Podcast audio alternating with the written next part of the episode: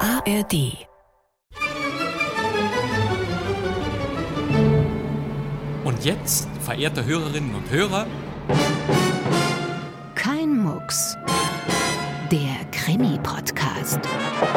Aufmachen, Polizei. Keinen Schritt weiter, sonst schieße ich.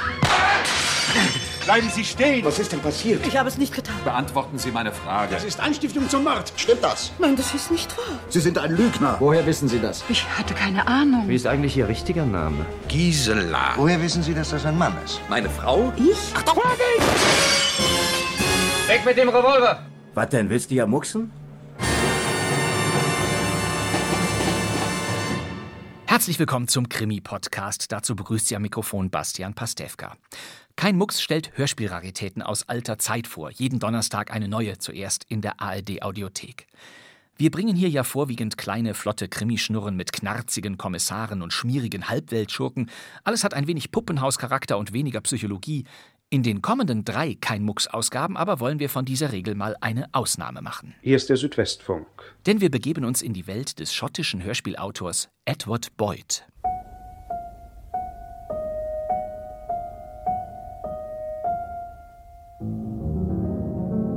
Edward Boyd schuf eine ganz andere Art von Kriminalhörspielerzählung. Eine neblige, fast traumartige akustische Ästhetik verbindet seine sieben preisgekrönten Hörspielserien.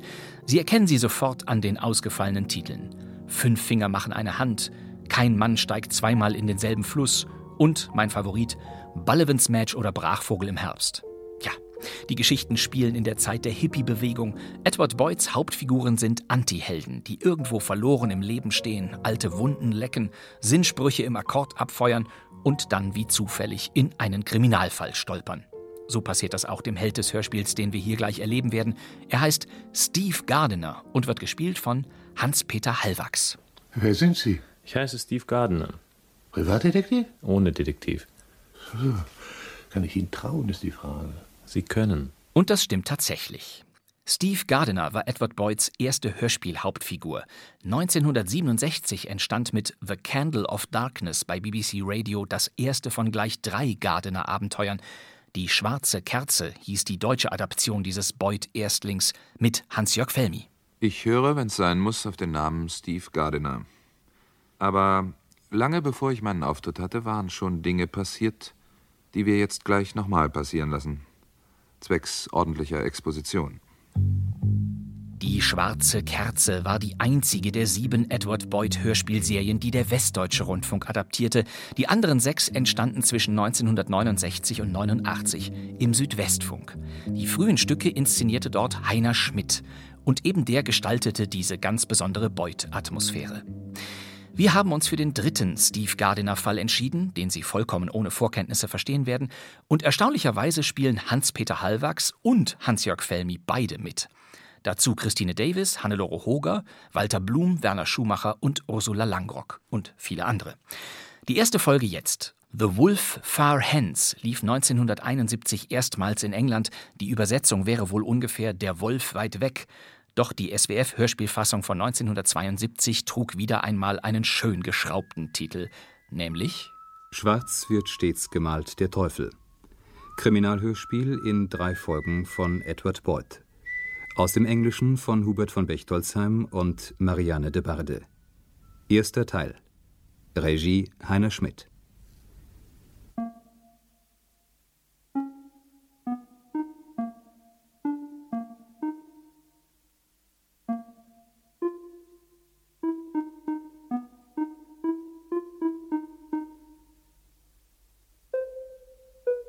Es passiert allüberall. Am laufenden Band. Interessiert niemanden. Ist überhaupt kein Thema. Nein, bilde sich keiner ein, dass er ein blutendes Herz an den Mann bringen kann. Bestenfalls kriegt er ein schwaches Lächeln und ein Willkommen im Club. Ich kam nach Hause um fünf nach vier, vormittags. Die Zeiger der Uhr in frostigem rechten Winkel, die Wohnung kalt und leer, feindselig, eine möblierte Eishöhle. Punkt 405. Und im Schlafzimmer auf dem Kissen der obligate Zettel. Steve, ich habe auf jede Art und Weise versucht, dir beizubringen, dass das passieren würde. Aber entweder warst du zu vernagelt, um zu kapieren, oder es war dir ganz einfach egal. Da ich deine Intelligenz nie in Zweifel gezogen habe, ist ja wohl nur ein Schluss zu ziehen. Fazit jedenfalls, rien ne va plus. Und ich fände es unwitzig, sich das Gegenteil vorzuspielen. Ich habe meine Sachen mitgenommen. Auf alles, was noch da ist, lege ich keinen Wert. Und das schließt dich ein. Shirley. Fatio facis facit. Ich mache, du machst, er sie es macht. Er Fragezeichen, sie Fragezeichen, es Fragezeichen. Wer, wie, wo, wann, warum. Es hatte lausig begonnen und an Lausigkeit nur zugenommen. Doch schon entschwand die Erinnerung an ihr Lachgetriller in da Capo-Manier, an ihre unermüdliche Kokettiererei mit einer sozusagen stets auf sie gerichteten Kamera. Und während ich nichts tat, um sie aufzuhalten, die entschwindende Erinnerung, klingelte das Telefon. Hallo? Gerade nach Hause gekommen? Also Hm, gerade nach Hause gekommen. Ich hab's mir überlegt. So, wer sind ich Sie habe denn? volles Verständnis und bisher habe ich Ihnen auch immer die Stange gehalten. Aber ich muss schließlich auch sehen, wo ich bleibe. Also was meinen Sie? Ich meine, dass Sie eine falsche Nummer gewählt haben. Das hatte mir noch gefehlt. Ich machte den Laden dicht und schob ab. Eiskalte Sterne blinkten vom Tummelplatz der Astronauten und Computer. Die Luft biss. Ich ging in eine Bar, die ich kannte, wo die Zeit sich noch nichts anhaben ließ von Uhren. Hallo, Mr. Gardner. Hallo, Frank. ist noch auf? Gerade dabei, die Zugbrücke hochzuziehen. Dann lass ihn noch mal runter für einen Flüchtling. Was soll's denn sein? Etwas für eine Krise.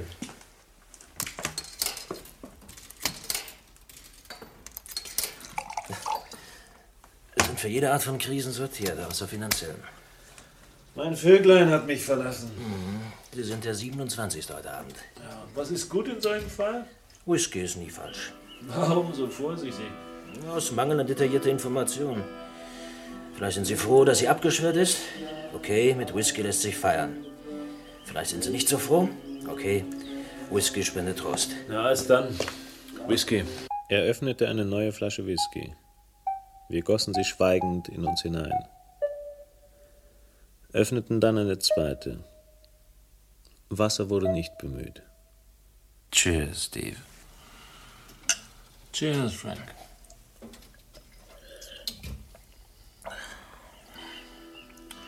Wohin schwirren sie ab, wenn sie am Abschwirren? Zum anderen Mann. Besagte kaum. Zu Mami. Hat Karl. Daddy. Dito. Wenn Sie sich aus dem Waisenhaus geholt haben, würde ich dort mal nachfragen. Bist ein Schatz, Frank. Ein richtiger Schatz. Es gibt also doch noch Mitgefühl. Ich fühle jederzeit gern mit. Aber um die Zeit in der Nacht, da kommt der Punkt, an dem ich mir wünsche, in Betrieb für ferngesteuerte Geschosse zu arbeiten. Tust du ja, Frank. Tust du ja. Slayer 6. Ich liebe die Abstinenz. Die ist rar. Alles begann sich zu drehen, jawohl. Schwirrvogel, Schwirr, Klirreglas, Klirr, Wirrkopf, Wirr. Und der Barmann pflichtenmüde Frank angelte ferngesteuerte Geschosse aus der Luft. Und die Räder drehten sich. Ratata, ratata, ratata. Und darüber krähte eine Krähenstimme. Fahrkarten bitte, die Fahrkarte. Ihre Fahrkarte bitte. Was? Na, was zum Teufel mache ich denn hier? Interessiert mich nicht, Sir, solange Sie es nicht ohne gültigen Fahrtausweis machen. Mensch, ich war ja schon öfter voll. Bin's auch nicht zum letzten Mal, aber so ist mir noch nie Ihre passiert. Fahrkarte bitte. Hier. Wohin fahre ich denn? Da steht Glasgow. Erinnere mich nicht, dass ich die gekauft hätte. Äh, Vielen Dank. hören Sie, glauben Sie, dass mir mein Unterbewusstsein was eingefüttert hat? Der Speisewagen ist geöffnet, Sir. Richtig, er war geöffnet. Und Salz und Pfeffer für die Wunden gab's gratis. Und er schlingerte dahin mit 160 km und man konnte zu seinem Gegenüber hinüberlächeln und so tun, als sei das Zuggeschlinger schuld am Zittern des Glases und nicht die Hand. Na, und wie geht es uns inzwischen, Mr. Gardner? Oh, hören Sie auf. Sollen Sie Angst haben, die Zeitung aufzumachen? Warum? Ich könnte mich unter den Todesanzeigen finden. Naja, sie war noch wirklich eher jenseits heute Morgen, wie? Ich heiße übrigens Macintosh. Ich habe das undeutliche Gefühl, dass ich sagen sollte, sehr angenehm. Ihr Abteilgenosse und Nothelfer. Haben Sie mich in den Zug verfrachtet? Mhm, mit Hilfe eines rabenschwarzen Taxifahrers. Das nenne ich das Nicht-Rassenproblem. Ich glaube, der Mann lacht jetzt. Ja, Das ist ganz typisch für mich. Oh, ich verbreite Heiterkeit, wo immer ich auftauche.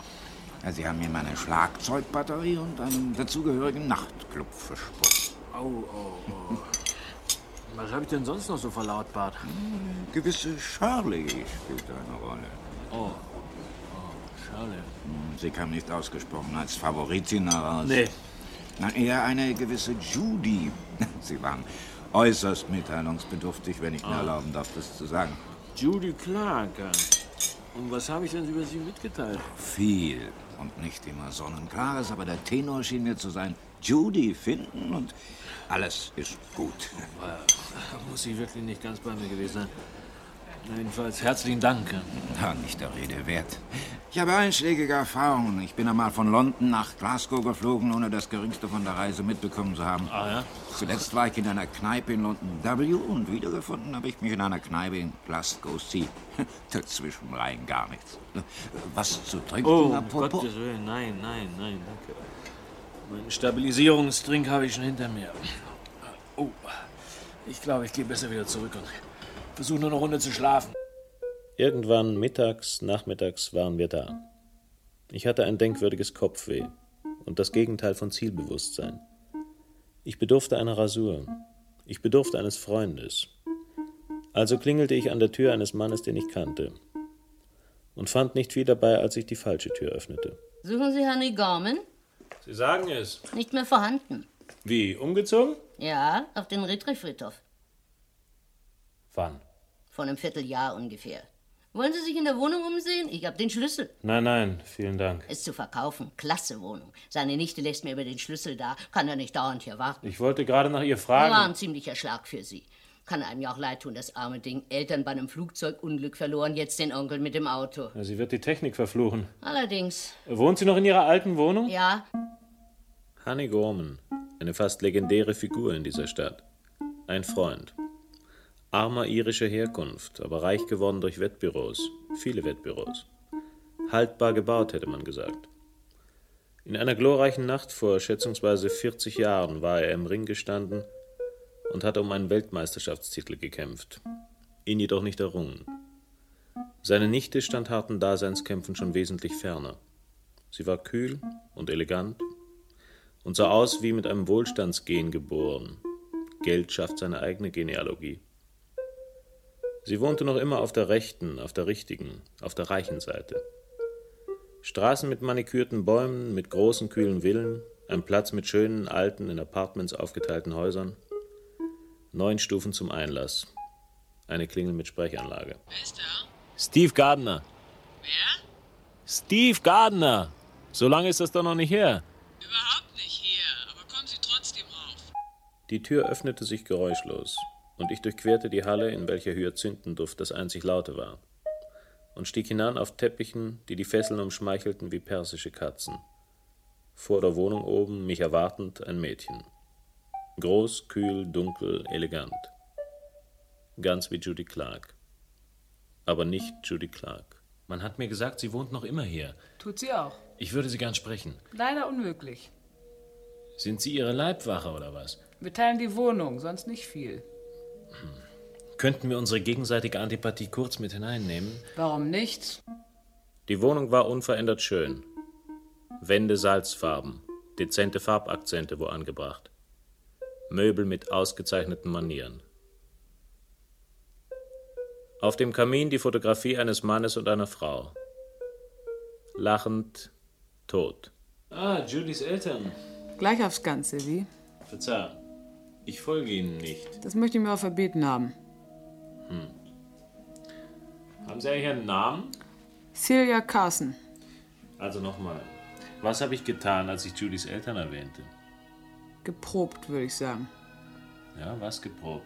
Die große männliche Komm, wein dich an meiner Schulter aus Nummer. Arme, liebe Judy. Erst die Eltern und jetzt. Ja, ich hab's schon gehört. Natürlich, und kommen prompt angerannt. Wenn ich drei Wünsche frei hätte, würde ich einen dran geben, zu erfahren, wovon Sie eigentlich sprechen. Erzählen Sie mir doch nichts. Ich bin nicht als sanftes Lamm geboren, Judy. nee, Sie sind überhaupt nicht geboren. Sie sind eine Spezialanfertigung aus sehr hartem, teurem Material.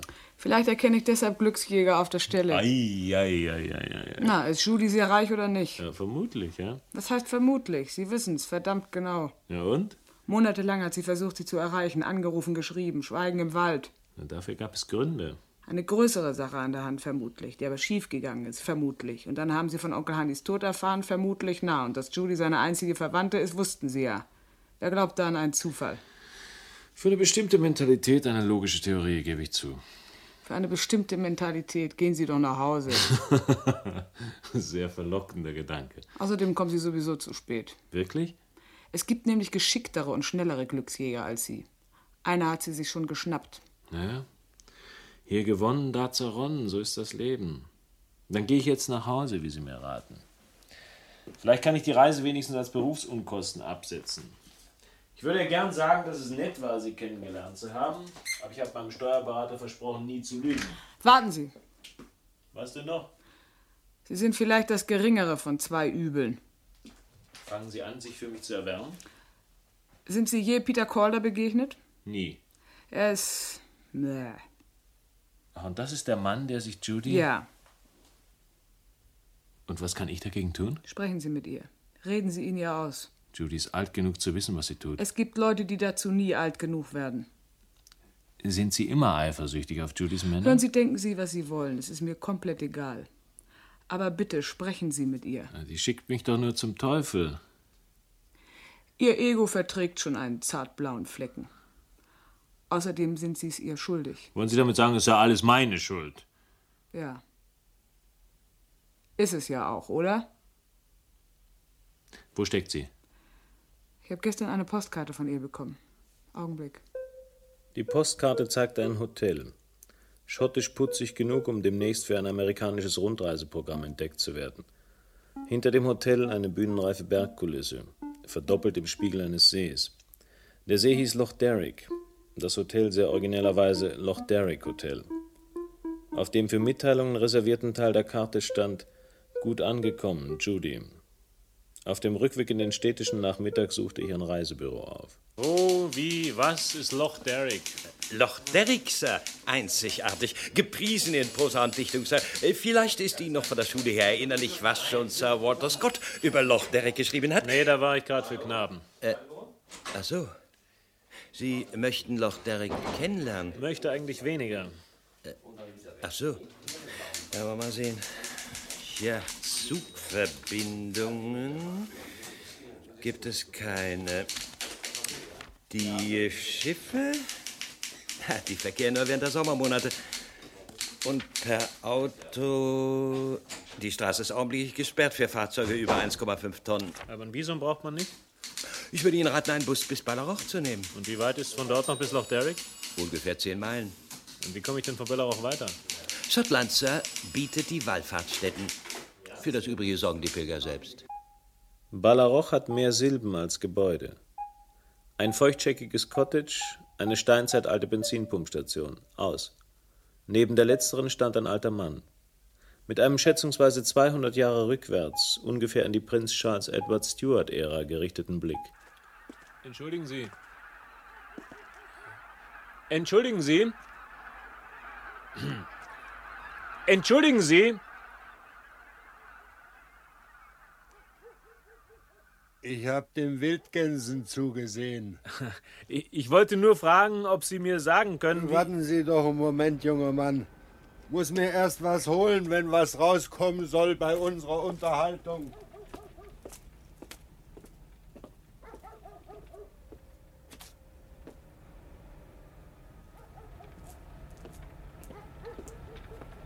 Mein Hörapparat. Ah. Ohne den bin ich stocktaub. Ach, das tut mir aber sehr leid. Ich wollte. So. Und was wollen Sie wissen? Äh, Wie komme ich bitte zum Loch Derrick Hotel? Kehren Sie um. Aber ich will doch. Einer hat Ihnen schon Unheil gebracht. Die, die Sie suchen, bringt Ihnen noch mehr, die bringt Tod. Ich möchte ja nur wissen, wie ich zu Kehren diesem... Sie um, habe ich gesagt. Nein. Dann soll Ihnen jemand anders den Weg zeigen. Ich tu's nicht. Ich zog los, dem hellhörigen Parzen und einem scharfen kleinen Wind zum Trotz. Das Tageslicht schwand und der Weg wand sich dahin. Auch er schien mein Ziel zu missbilligen. Ich hatte vier von den zehn langen Meilen hinter mich gebracht, als ich von rückwärts einen Wagen näherte und hielt. Wollen Sie mitfahren? Na lieben gern. Also, reingehüpft. Oh, ja, danke. Oh, haben Sie gesagt gehüpft? Also gut gequetscht. Na, gemütlich eng hier, was? Ja, wie man es nimmt. Meine Verehrer beklagen sich über eingeschränkte Bewegungsfreiheit. Na, dafür kriegen Sie bei laufendem Scheibenwischer die Haare frisiert. Achtung. Oh, Madonna. Mit was läuft denn der Flitzer? Raketen, Treibstoff? Ah, den habe ich selber getrimmt. Fürs Bergrennen im Sommer. Am Everest, was? 150 PS unter der Haube. Mir scheint, der alte Prophet da hinten hat gewusst, von was er redete. Alter Prophet, was war das? Ich habe vorhin mit dem alten Propheten gesprochen, einem mit Hörrohr. Ach, das war der alte Hemisch. Der ist eine Niete. Ja? Ich sag Ihnen was. Ich weiß aus sicherster Quelle, dass er seit Jahren im Fußballtoto wettet, aber gewonnen hat er noch nie. Was ist denn das für ein Prophet? Ja, ja, zugegeben. Wohin wollen Sie denn eigentlich? Zum Hotel. Sie sind da. Es war dunkel geworden.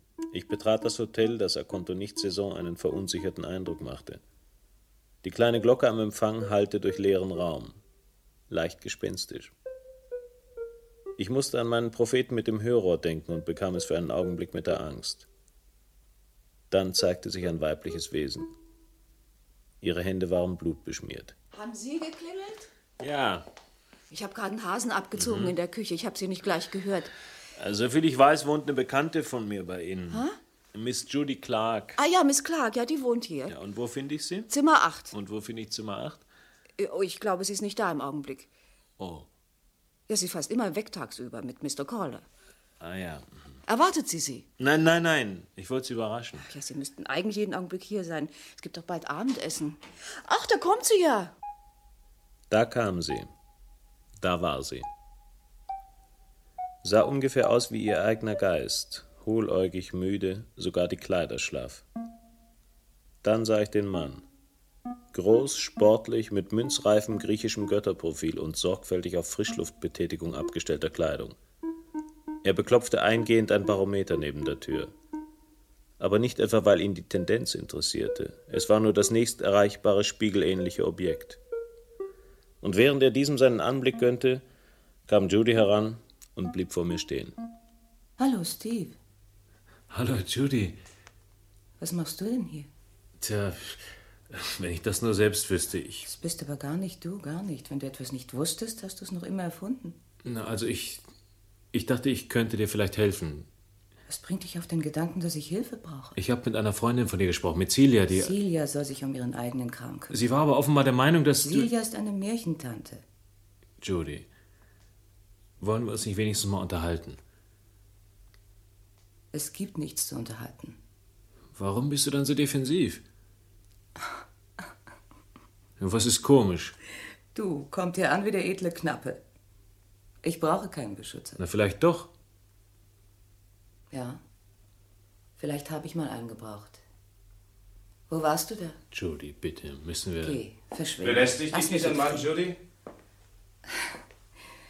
Es gibt keinen Mann, der mich nicht belästigt. Keinen. Sie sagten? Um was ging es denn?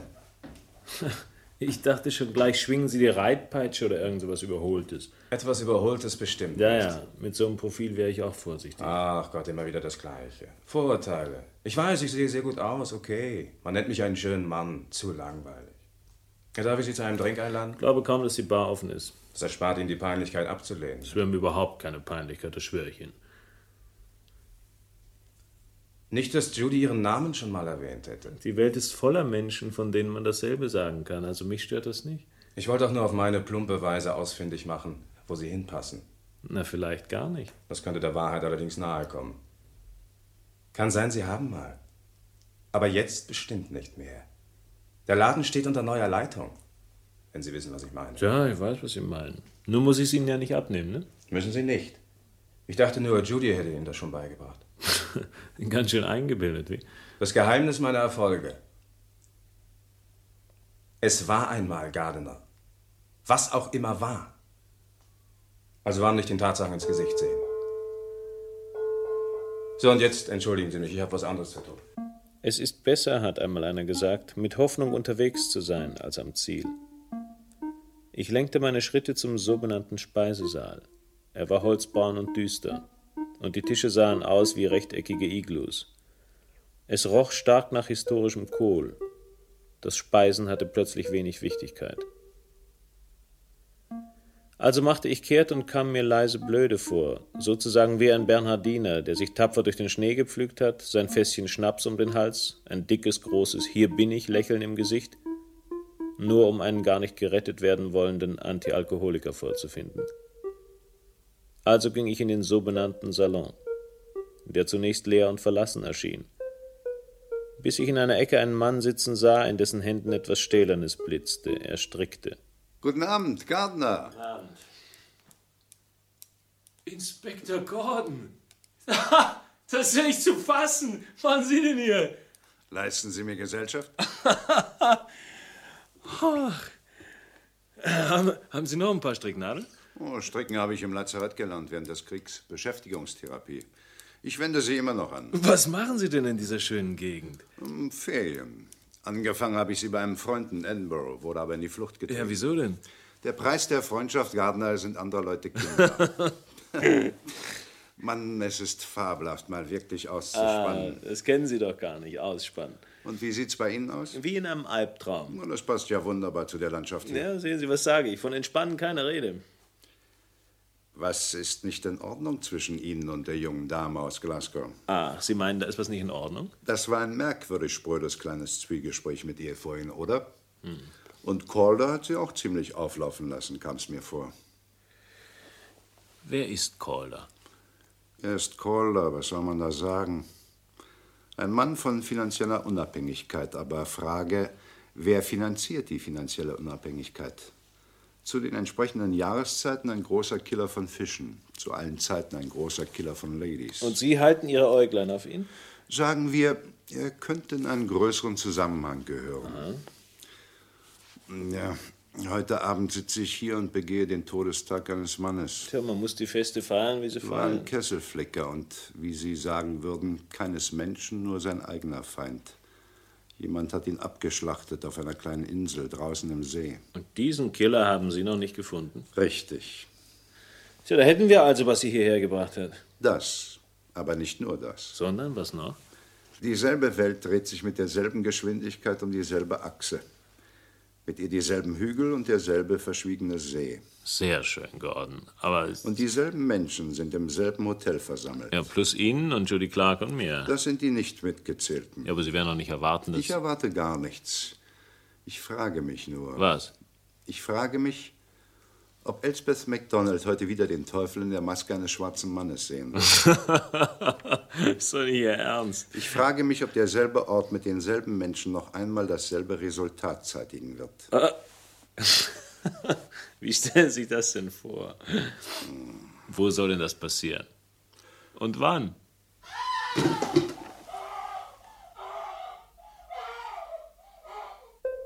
Gordon und ich jagten die Treppe hinauf und den Gang entlang. Sie schrie nicht mehr. Jetzt hörte man sie schluchzen, wie ein Kind, verzweifelt, einsam, herzzerreißend. Sie stand am Fenster. Als wir ins Zimmer kamen, verstummte sie. Calder lag auf dem Boden zwischen ihr und uns, gekleidet in einen Morgenrock, der im Vermoos gestanden haben musste, aber blasphemisch aussah an dem Toten. Was ist hier vorgefallen? Er ist tot. Ist dir was passiert, Judy? Judy, Das habe ich nicht gewollt. sag jetzt nichts. Sie hatte einen Schock. Bringen Sie sie hinaus. Komm mit, Judy. Ich brachte sie in ein unbewohntes Zimmer am anderen Ende des Gangs. Da saß sie auf einem kalten, freudlosen Bett und weinte sich aus, während ich aufs Fenster starrte. Auf gerahmte Schwärze. Dann und wann wurde diese Schwärze vom Scheinwerfer eines Wagens auf der anderen Seite des Sees für einen Augenblick mit Licht aufgeladen, nur um noch schwärzer zurückzubleiben. Ich kam mir auf meinem Stehplatz ziemlich überflüssig vor. Glaubst du, dass es Menschen gibt, die den Tod anziehen? Nein. Ich schon. Ich glaube, dass es Menschen gibt, die mehr als ihr Maß an Elend abkriegen. Die Guten gewöhnlich, nach meiner Erfahrung. Danach habe ich nicht gefragt.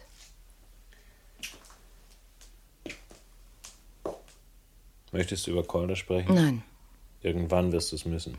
zur richtigen Zeit mit den richtigen Leuten.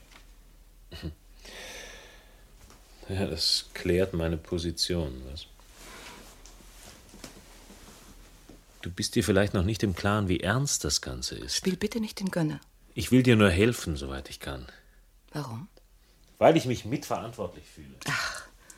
Nicht, weil du dich aufspielen willst? Warum bist du denn so bitter? Warum? Faselst einerseits von mitverantwortlich sein, andererseits von helfen wollen. Man ist nicht Brandstifter und Feuerwehr zugleich. Ich versuche Abbitte zu leisten, aber du machst es einem sehr schwer. Es ist nicht mehr wichtig. Geht das nicht in deinen Schädel rein? Es ist gleichgültig. Völlig. Aber was die Sache mit Calder betrifft. äh, Was du denn wissen? Was willst du wissen? Ob Wir etwas miteinander hatten? Jawohl, hatten wir. Was noch? Wie gut er war, verglichen mit dir? Du weißt genau, was ich meine. Ich weiß gar nichts mehr.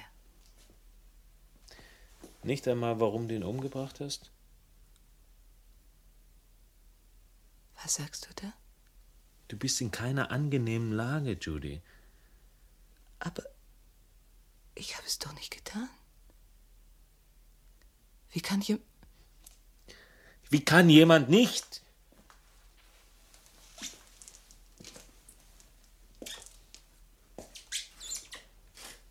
Du glaubst wirklich, dass ich ihn getötet habe? Es ist mir egal. Und mir ist es egal, ob es dir egal ist oder nicht. Du glaubst, dass ich es getan habe, und darauf kommt es an.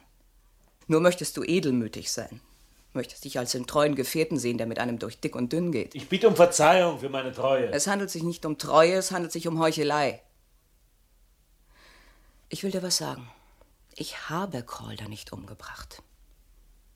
Es tut mir leid, dass er tot ist, aber das große Los war er nicht. Ihr hattet eine Menge gemeinsam, er und du. Was nur darauf hinausläuft, dass man mich nicht allein auf Männer loslassen darf. Kapiert? Kapiert. Dann geh jetzt bitte. Und öde jemand anderen an. Die Treppe nach unten war unerleuchtet und man stolperte, wenn auch nicht über seinen Schatten. Der Kokosläufer knisterte. Am anderen Ende der Halle fand ich Inspektor Gordon. Er kämpfte mit der Fernmeldetechnik. Hallo. Hallo. Hallo. Das ist Nicht zu fassen. Wieder, wieder dasselbe. Na, Telefon außer Betrieb? Ja, vor einem Jahr war es genauso. Hallo. Hallo. Hallo. Das ist zwecklos. Die Leitung geht über den See. Hallo. Verschwinde nur Zeit. Hier gab es mal einen Förster, der telefonieren wollte, als seine Frau in den Wehen lag. Bis er durchkam, bezog der Sohn die Universität. Ja, und, und ähm, was macht die junge Dame? Führt wohlgesetzte Reden. Na, möge sie so weitermachen. Sind Sie zufrieden mit sich? Wie kommen Sie auf die Idee, Gardner? Eine neue Karriere zeichnet sich ab, oder? In Futurologie. Na, Sehr rückenstärkend. Na, Sie haben doch was vorausgesagt. Rufen Sie mir jetzt ins Gedächtnis. Sie haben gesagt, dass heute noch etwas passieren würde. Aber Sie haben auch gesagt, dabei würden wir nicht mitzählen. Judy und Sie und ich. Richtig. Ja, aber Himmel nochmal, jetzt zählen wir plötzlich doch mit. Und wie? Die Frage ist nur, als was? Ich begreife nicht. Sie sind ein Freund von Judy, oder? Ich kenne Sie von klein auf. Na schön. Zählen Sie dann jetzt als Freund oder als Polizist? Beides. Papalapap, um meinen Großvater zu zitieren.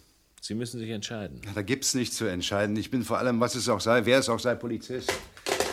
Hallo. Ja, das wäre dann also klar. War Kolder im vorigen Jahr, als der Kesselflicker ermordet wurde, auch hier? Nein, war nicht.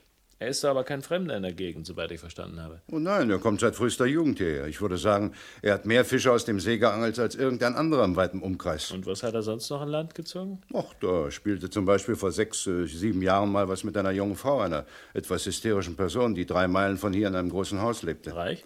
Ganz schön. Sie hat ihre besten Jahre damit verbracht, einen schrecklichen alten Drachen von kranker Mutter zu pflegen, als sie dann starb. Ging alles an sie. Und Calder kam angeln. Ja.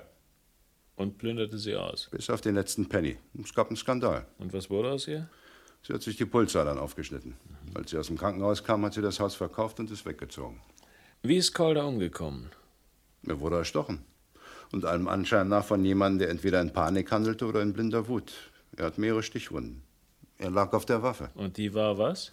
Eine von diesen langen, spitzen Nagelfeilen. Ein Instrument, das Judy besitzen könnte. Wenn sie eine solche Pfeile hatte, werden wir es herausbekommen. Judy war es nicht, Gordon. Hm. Ich habe gesagt, Judy war es nicht. Versuchen Sie, mich zu überzeugen oder sich? Ach, ist widerlich, das Ganze. Recht zu haben aus den falschen Gründen ist schon eine kümmerliche Befriedigung, aber Unrecht zu haben aus den richtigen Gründen ist das Letzte. Sind Sie durchgekommen, Mr. Gordon? Ich bin nicht durchgekommen, Doris, nein. Manchmal frage ich mich wirklich, warum man es überhaupt hat, das Ding. Weder Nutzen noch Zier. Wem sagen Sie das? Muss was beichten, Inspektor Gordon. Immer gut für die Seele. Äh, Charlie Morris hat sich vorhin einen an der Theke genehmigt. Sie kennen ihn, den Sohn vom Förster. ne? Hm, netter Junge. War auf dem Weg nach Ballaroch zum Tanz äh, mit seinem kleinen Wagen. Ich habe ihm gesagt, er soll die Polizei verständigen, dass es bei uns was gegeben hat und dass sie den Doktor mitbringen sollen. Sie sind ein Schatz, Doris. Äh, geht's Miss Clark einigermaßen? Ja. Ja, hat jemand noch einen Wunsch? Äh, Ja, kann ich ein Zimmer haben? Schreiben Sie sich ins Buch ein. äh, Nummer 12, der Schlüssel steckt. Danke, ja. Ich muss wieder zur Theke. Ziemlicher Betrieb heute da drüben. Captain Bevis mit allen seinen Arbeitern. Ne? Und Mr. Ketch wird auch gleich kommen. Der will auch noch was zu essen. Immer dasselbe, wenn es mal anfängt. Ja, ja, ja. Äh, Sie finden mich ja, wenn Sie was brauchen. Ganz richtig, ja. Ein Schatz. Schmeißt den Betrieb hier praktisch allein. Und wer ist Mr. Ketch, der noch was zu essen will? Ein mehr oder weniger permanenter Gast, ein gelehrter Naturfreund. Mit einem höchst ominösen Namen. Wieso? Na, Gordon, dass Sie das nicht wissen. Ketch hieß doch der berühmte Henker im 18. Jahrhundert. Tatsächlich? Tja. Ich glaube, ich muss mir jetzt mein Bewusstsein ein bisschen trüben. Aber nicht zu sehr, wenn ich bitten darf. Ich brauche später noch Ihre Aussage. Meinerseits werde ich mich noch einmal mit diesem Dreckstelefon beschäftigen. Ich stieg wieder Trepp auf und nahm Zimmer Nummer 12 in Besitz, indem ich es einmal im Kreis durchwanderte. Die Dunkelheit draußen wirkte flüssig und total und siegreich, als seien Mond und Sterne in nassem Teer versunken. Irgendwo stürzte sich eine Eule schreiend auf etwas Kleines, Hilfloses hinab. Ein lausiges Symbol, das sich selbst disqualifizierte. Zur Beschreibung des Charmes von Zimmer Nummer 12 hätte ein Stecknadelkopf genügt, und dann wäre noch Platz gewesen für eins der kürzeren Opusse von Charles Dickens. Nummer 12 und das Eulengeheul schlugen sich mir auf die Seele. Göttliche Minerva, was ist so weise an etwas, das in der Dunkelheit durch die Gegend geistert und schreit? Das kann doch jeder. Nichts dabei. Nichts dabei. Also verließ ich Nummer 12 und geisterte den Gang entlang und klopfte an eine Tür. Wer ist da? Darf ich reinkommen? Wenn du möchtest. Ich möchte.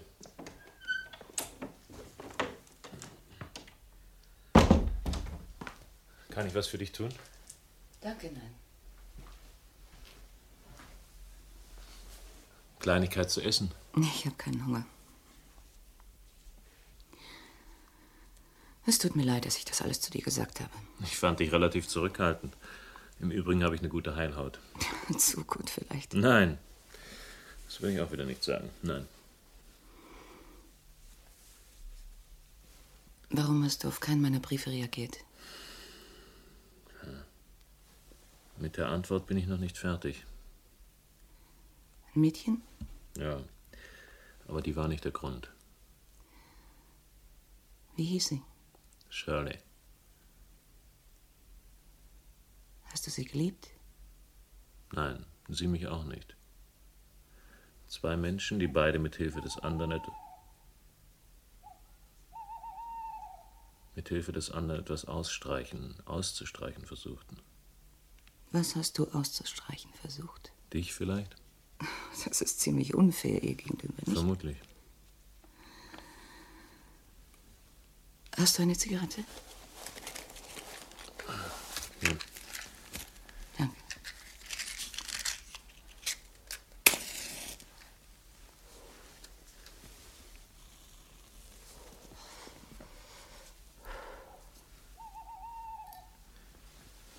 Ist das eine Eule? Kreuzchen, glaube ich. Hast du dich von mir bedroht gefühlt? Nicht von dir persönlich. Könntest du das ein bisschen näher erklären? Tja, das ist schwierig. Versuch's doch. Es sieht doch so aus, als seien wir alle von bestimmten Kräften bewegt, nein? Ja. Ich habe dich zum Beispiel mal ein gut katholisches Mädchen genannt. Das war zwar scherzhaft gemeint, aber ich glaube, es stimmt. Mit allem, was es bedeutet. Redest du von Ehe? Anders sah ich dich nicht recht sesshaft werden.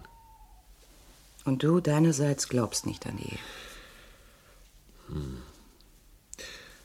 Oft denke ich, und das zuweilen ernsthaft, dass ich überhaupt an nichts wirklich glaube.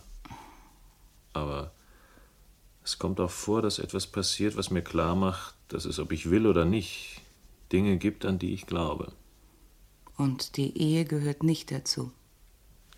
Komme nicht dahinter. Ob ich einen unmöglich hohen Begriff oder eine zu abgrundtiefe Meinung von der Ehe habe. Wir hätten ja wenigstens mal drüber reden können. Davor habe ich mich wahrscheinlich gefürchtet. Ich. Ich hatte keine guten Argumente gegen dich. Ja, du bist ja auch jemand, für den ziemlich viel spricht. Hat dir Calder Heiratsabsichten unterbreitet? Ja. Und du hast aufmerksam gelauscht. Was lässt dich das vermuten? Kennst doch den Spruch. Mit ihren Liebhabern sind Frauen wählerisch, aber heiraten tun sie jeden. Den Satz habe ich ja in sein Gegenteil verkehrt. Deine Wohnungsgenossin Celia vermutete, er sei hinter deinem Geld her gewesen. Das war richtig vermutet. Hast du ihn gern gehabt? Hm. Auf eine etwas unbeteiligte Weise, ja. Deswegen verstehe ich auch dich und Shirley. Und wie geht es weiter? Ich weiß es nicht. Aber so oder so muss es ehrlich sein und spontan. Ich bleibe in der Gegend, wenn es dir recht ist. Ist mir recht. Ich ging wieder hinunter in den Salon, der von einem sterbenden Kaminfeuer rötlich beflackert war. Glocken schienen zu läuten. Aber ich hätte nicht sagen können, ob in oder außerhalb meines Kopfs. Dann kam ein Mann hereinspaziert, ein großer Mann, ein mächtiger Mann, satt und glatthäutig, drahtig gelocktes Haar, Schnurrbart geschnitten wie eine Schlosshecke. Ach. Hat das gesamte Personal frei heute Abend oder wie? Bitte? Alles, was hier kreucht und fleucht, ist zurzeit im polizeilichen Sondereinsatz tätig. Äh, pardon? Es hat sich etwas abgespielt. Was hat sich abgespielt?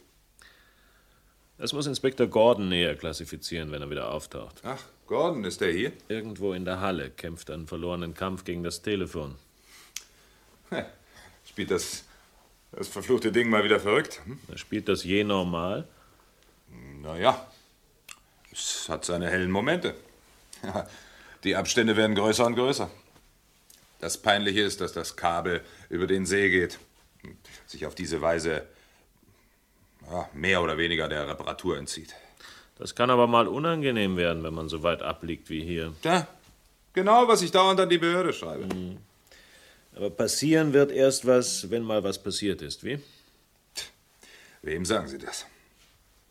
Äh, außerdem ist schon was passiert. Ah ja? Ja, mir. Das ist nichts Welterschütterndes, aber. Naja, es hätte übel ausgehen können, sehr übel. Aha. Was war denn? Ach, vor, vor ungefähr einem Jahr. Das ist ja äußerst merkwürdig.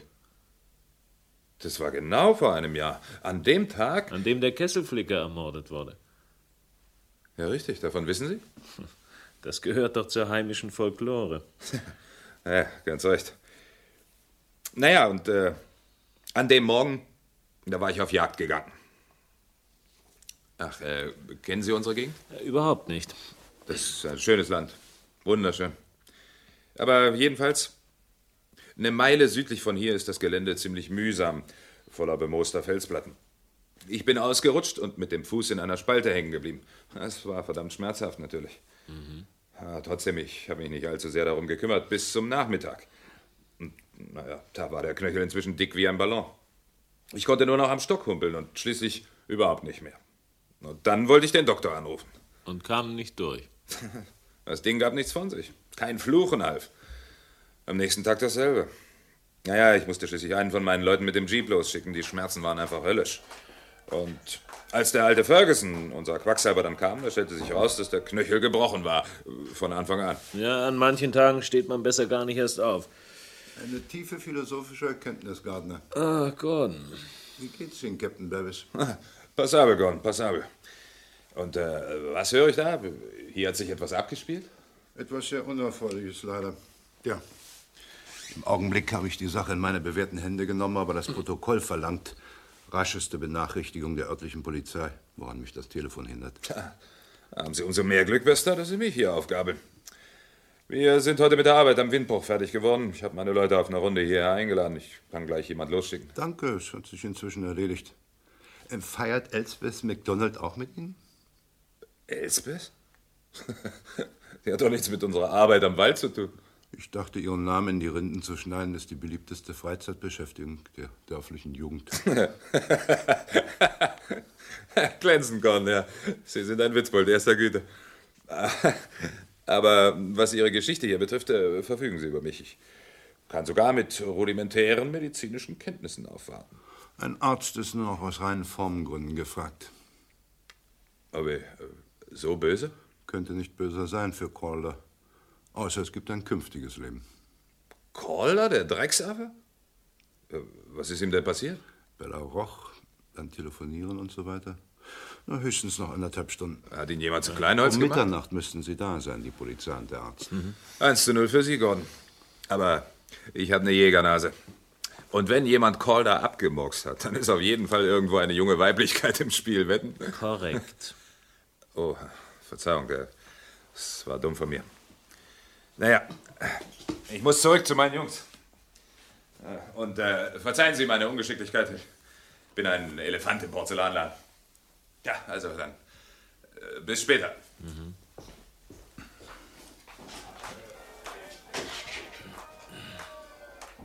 Und das war?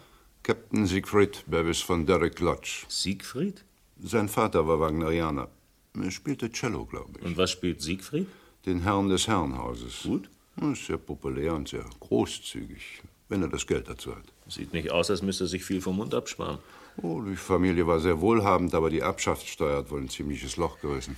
Na, Ich sag's ja, die armen Reichen. Bevis, Bevis, Be Der Name ist mir doch nicht unbekannt. Man Bevis.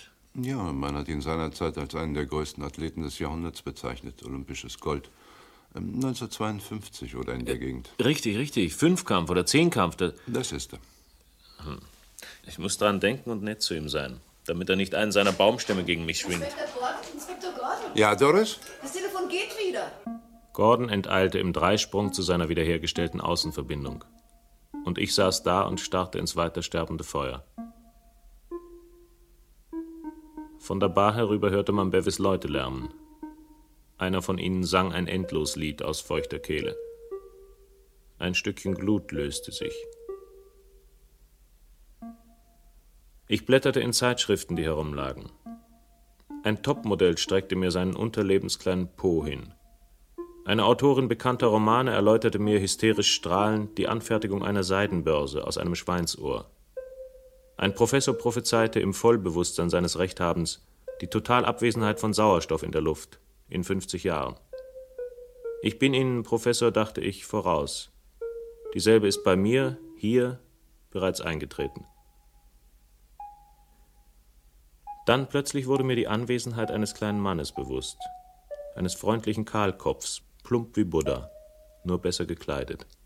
Fabelhafte Nacht, wirklich. Ich muss mich auf Ihre Aussage verlassen. Fabelhaft für meine Zwecke, meine ich. Warum? Sind Sie Jack the Ripper? Ich hasse Catch. Ah, Doris war unruhig wegen ihrer Fütterung. Ich habe mich schon bei ihr zurückgemeldet.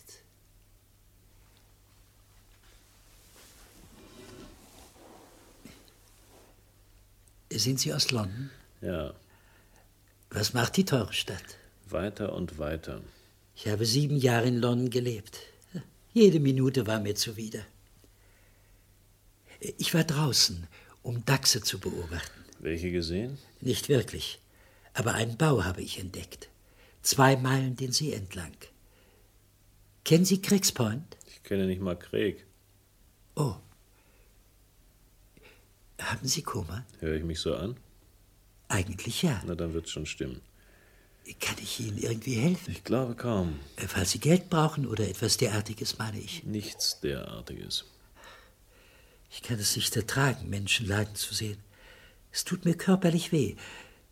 Ich weiß nicht, ob das für ein weiches Herz spricht oder für eine weiche Birne. Es spricht dafür, dass Sie wissen, was Kummer ist. Oh ja, das stimmt. Das stimmt. Komisch gespannte Atmosphäre heute Abend im Hotel. Ja, finden Sie? Oh ja, ja. Ich bin unheimlich empfänglich für Atmosphäre. Sind Sie? Wir sind es im Grund, glaube ich, alle. Wir erlauben es uns nur nicht. Und warum nicht? Das moderne Leben. Der Druck, vermute ich. Wir vergewaltigen unsere instinktiven Reaktionen äh, zugunsten der Berechneten. Aber das Thema ist sozusagen mein Steckenpferd. Wie gesagt, ich habe jahrelang in London gelebt. Ja. Ich war äh, Finanzberater. Ich bin zu Geld gekommen. Ich und andere durch mich. Zu etwas anderem bin ich nicht gekommen. Sind Sie verheiratet? Nein, dazu bin ich auch nicht gekommen.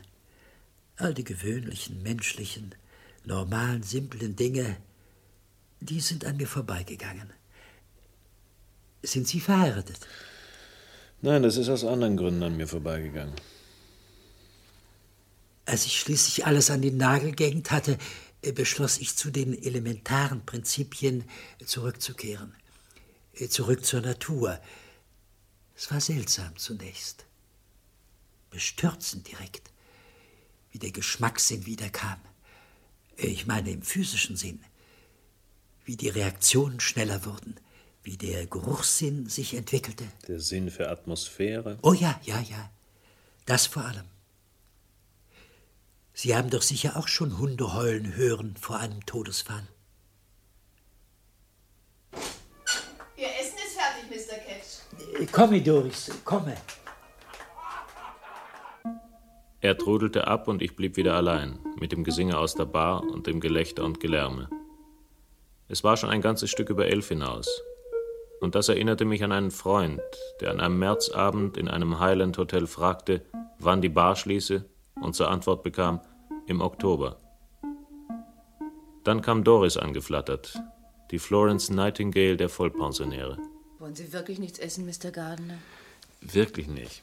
Vielen Dank, Doris. Die garnierte Kalbsleber ist sehr gut. Davon bin ich Der überzeugt. Schinken in Burgundersoße auch. Ich habe einfach keinen Hunger. Ah, Niemand scheint heute Abend essen zu wollen. Tja, die ähm, Atmosphäre ist vielleicht nicht unbedingt appetitanregend. Naja, vielleicht nicht. Aber ich sage immer, gerade in solchen Zeiten muss man sie stärken. Ich könnte Ihnen ja ein paar Lammkotelettchen grillen. Hm? Doris, wollen Sie es schriftlich? Ich möchte nichts essen. Und wie steht's mit Miss Clark? Hat jemand Sie gefragt? Was gefragt? Na, ob sie etwas zu essen will. Ich. Und sie will nichts. In Ihrem Fall kann ich es ja verstehen. Wollen Sie damit sagen, Doris, dass... Nein, bestimmt nicht. Ich stelle mir nur vor, dass man nicht viel hineinbringt auf so ein Schreckchen. Mochten Sie Peter ne? Corley? Hm, hab nie viel darüber nachgedacht. Hm, Ja, wie fanden Sie ihn? Aber ein schöner Mann. Wenn man Sie hört, klingt das beinahe kriminell. Ja, sehen Sie, es gibt eben doch sowas wie den Generationsunterschied, ne? wenn ich jünger gewesen Er wäre. hätte ihn vielleicht eher eingeleuchtet. Jünger und dümmer. Was mochten Sie nicht daneben? Och, der hat doch immer nur an sich selbst gedacht. Hier in der Nähe am See hat eine Dame gelebt, die. Ja, ich habe davon gehört. Ja, Nee, das spricht doch für sich selbst, oder nicht? ja vermutlich. War immer sehr nett zu mir, aber für koscher habe ich ihn nicht gehalten. Da wären wir ja wieder beim Essen. Und sie ging ab in ihr Reich, die Küche und zu ihrem Universalheilmittel, dem Essen. Schließlich erschien wieder Freund Ketch auf leisesten Sohlen. Selbst wenn ich ein Dachs gewesen wäre, hätte ich ihn nicht gehört. Aber wenn ich ein Dachs gewesen wäre, hätte er mich auch nicht gefragt, was er mich entschuldigend fragte. Stört es Sie, wenn ich etwas Klavier spiele? Wie viele Finger benutzen Sie? Keine Angst. Ich bin relativ fortgeschritten. Dann nur zu. Vielleicht finden Sie es sogar beruhigend. Nichts ist unmöglich. Ich habe es sogar geschafft, dass ein Klavierstimmer geholt wurde.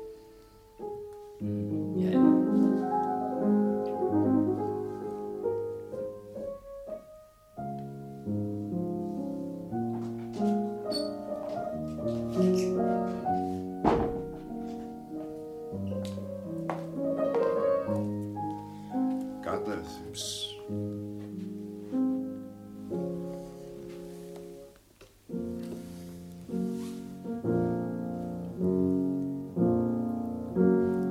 Mann, hören Sie auf! Ist etwas? Ich kann illustrative Musik nicht leiden. Ich auch nicht, Mr. Ketch. Oh. Sie sind Inspektor Gordon. Was hat Sie veranlasst, ausgerechnet dieses Stück zu spielen, Mr. Ketch? Ich verstehe nicht. Das ist eine Chopin-Sonate. Ich liebe Chopin. Ich bin ein musikalischer Analphabet, aber irgendwie bringe ich dieses Stück mit Begräbnissen in Verbindung. Ja, äh, man spielt es Und manchmal. warum spielen Sie es ausgerechnet heute Nacht? Ich verstehe immer noch nicht. Oh.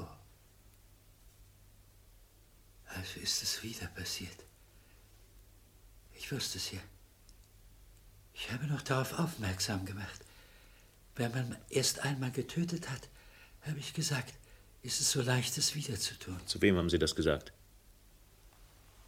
Ne? Zu jemand, der jemand anderen getötet hat? Zu jemand, der einen Kesselflicker getötet hat. Sagen Sie mir, zu wem Sie das gesagt haben, Mr. Ketch. Nein. Es ist Ihre Pflicht, es mir zu sagen. Ich bin Polizeibeamter. Ich weiß. Das ist ja der Grund, warum ich es Ihnen nicht sagen kann.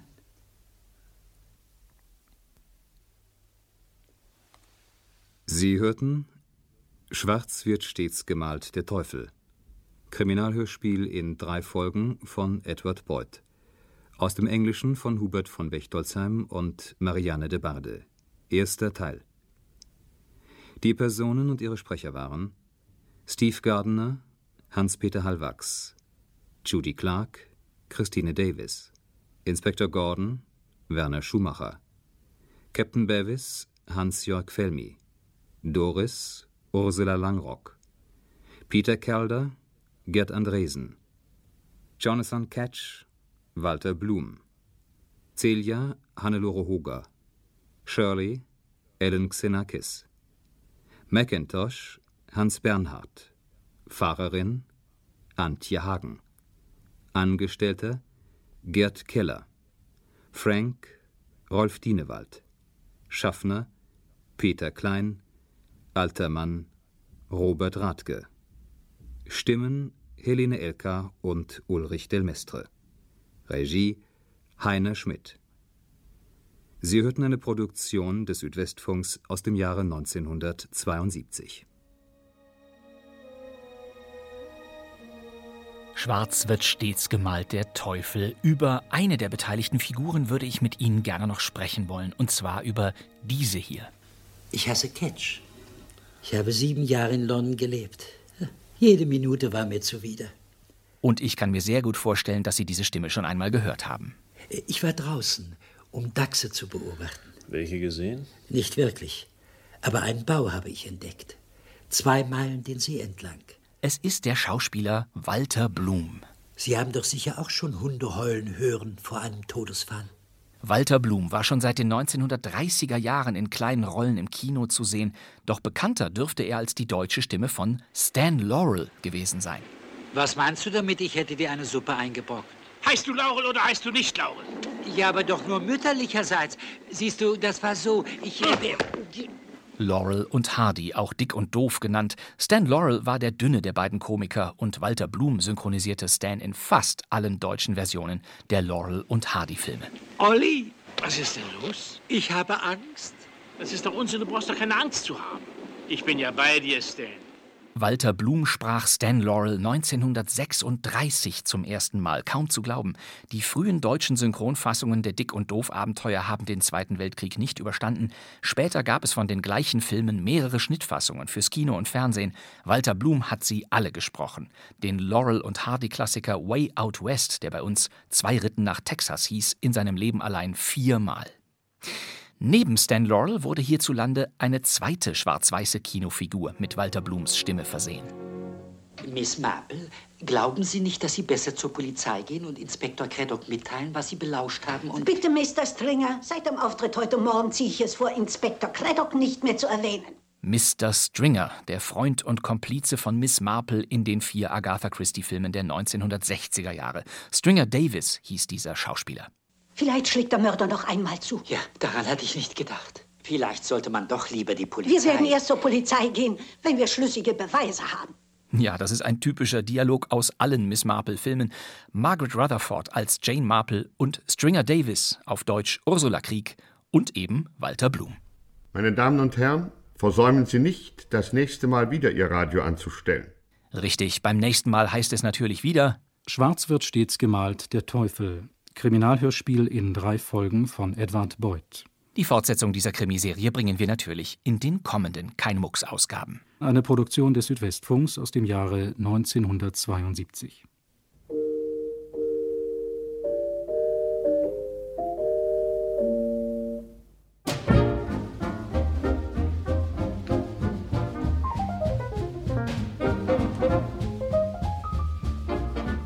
Das war Kein Mucks, der Krimi-Podcast. Jeden Donnerstag eine neue Ausgabe mit Radiofundstücken. Diese und alle bisherigen Podcast-Episoden stehen in der ARD-Audiothek und natürlich überall sonst. Damit dürfte wohl hier der Fall für heute abgeschlossen sein. Ich darf Ihnen danken. Wir sehen uns also wieder in einer Woche. So ist es. Kein Mucks wird Ihnen präsentiert von allen ARD-Sendeanstalten und dem Deutschlandfunk Kultur. Die Spielleitung hatte keine Ahnung. Ich bin Bastian Pastewka. Danke fürs Zuhören. Also, Wiedersehen. Auf Wiedersehen. Wiedersehen. Auf Wiedersehen. Wiedersehen.